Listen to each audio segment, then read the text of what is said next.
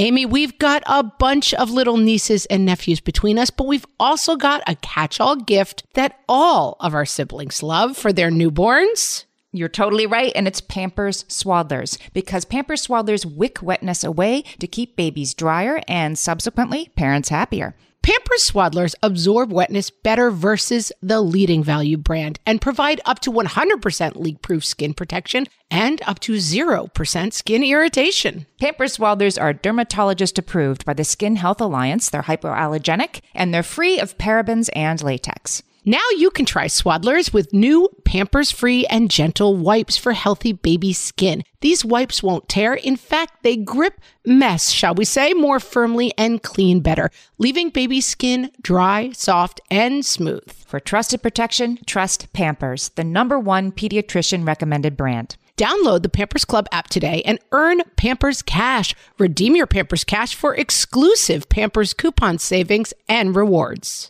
Only redeemable via Pampers Club. Pampers Cash has no cash value. Welcome to Ask Amy from What Fresh Hell Laughing in the Face of Motherhood, solving the parenting question of the week so you don't have to. This week's question comes from Jessica, who went to our Facebook page at What Fresh Hellcast. Jessica says, I could use some hope from moms who have survived fussy babies. Can I get an amen from those of us who have survived fussy babies? First of all, yes. Okay, anyway, Jessica says, My second is three months old and is so fussy. My toddler was not fussy at all. My husband's been home with us and is going back to work next week, and I'll be home three days a week with both kids.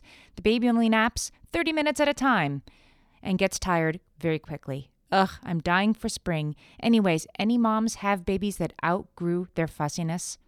Yes, Jessica. In fact, I am a mom whose baby outgrew his fussiness and is now six foot one. It can happen. There's one way that I think you're pretty lucky, which is that if you can take any any uh, comfort from this at all, it is that your fussy baby was actually your second baby.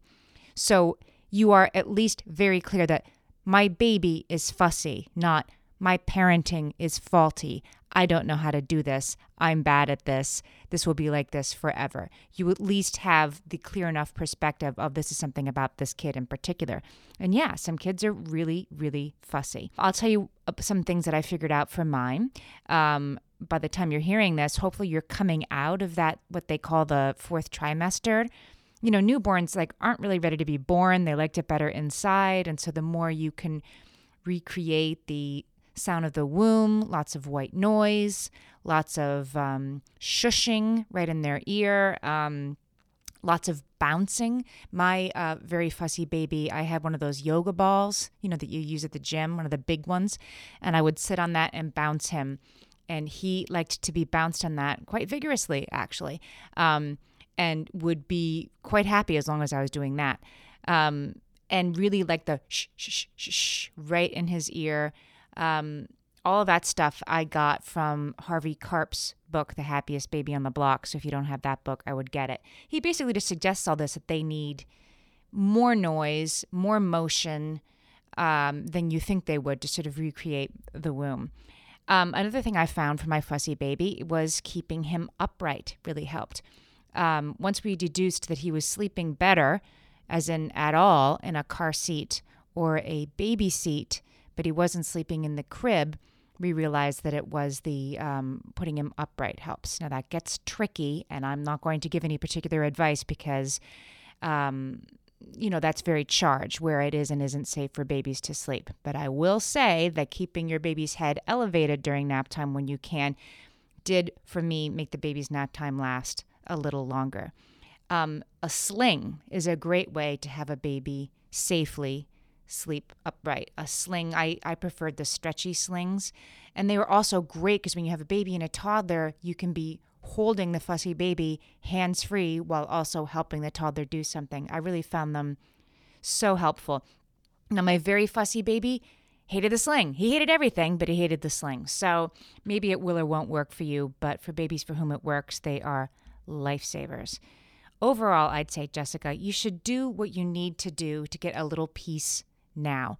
If you find that the baby only sleeps when somebody's holding her, then just, you know, let your sister come over and hold the baby, right? Let let your your father-in-law push the stroller around the block for half an hour. Don't worry about the whole thing of, well, she'll never sleep in the crib if I do it this way. Well, you can't spoil, well, you can't set these habits up.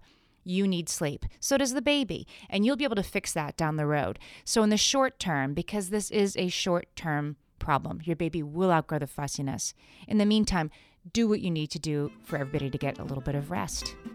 Send us your parenting questions. We might answer yours next. Email us questions at whatfreshhellpodcast.com. Thanks for listening.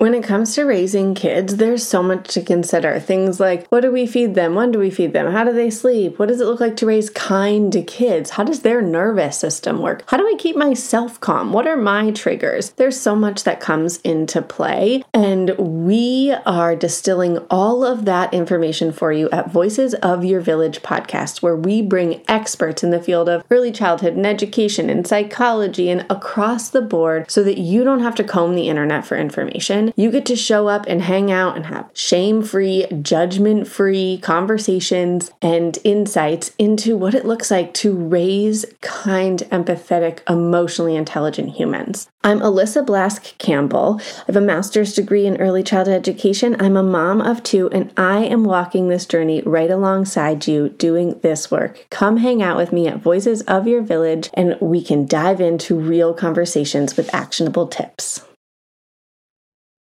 Are you overwhelmed by the things that get in the way of you doing what you want to do? Are you looking for ways to simplify life to better align with your values? Do you want to create space in your schedule so you have room for more of the good stuff? Play, joy, relationships, gratitude, and more? If you answered yes to any of these questions, I invite you to check out Edit Your Life, a podcast to help you edit the unnecessary from your life so you have more room to enjoy the awesome. Through episodes with me, Christine Koh, and a range of super smart, compassionate, and thoughtful guests, you'll come away with big picture insights and practical ways to declutter your home, schedule, and mental space without getting bogged down by perfection. I have always believed that small moments and actions matter tremendously. My goal is to help you find agency and space in your life through doable baby steps that will leave you feeling accomplished instead of overwhelmed. Check out Edit Your Life wherever you enjoy your podcasts.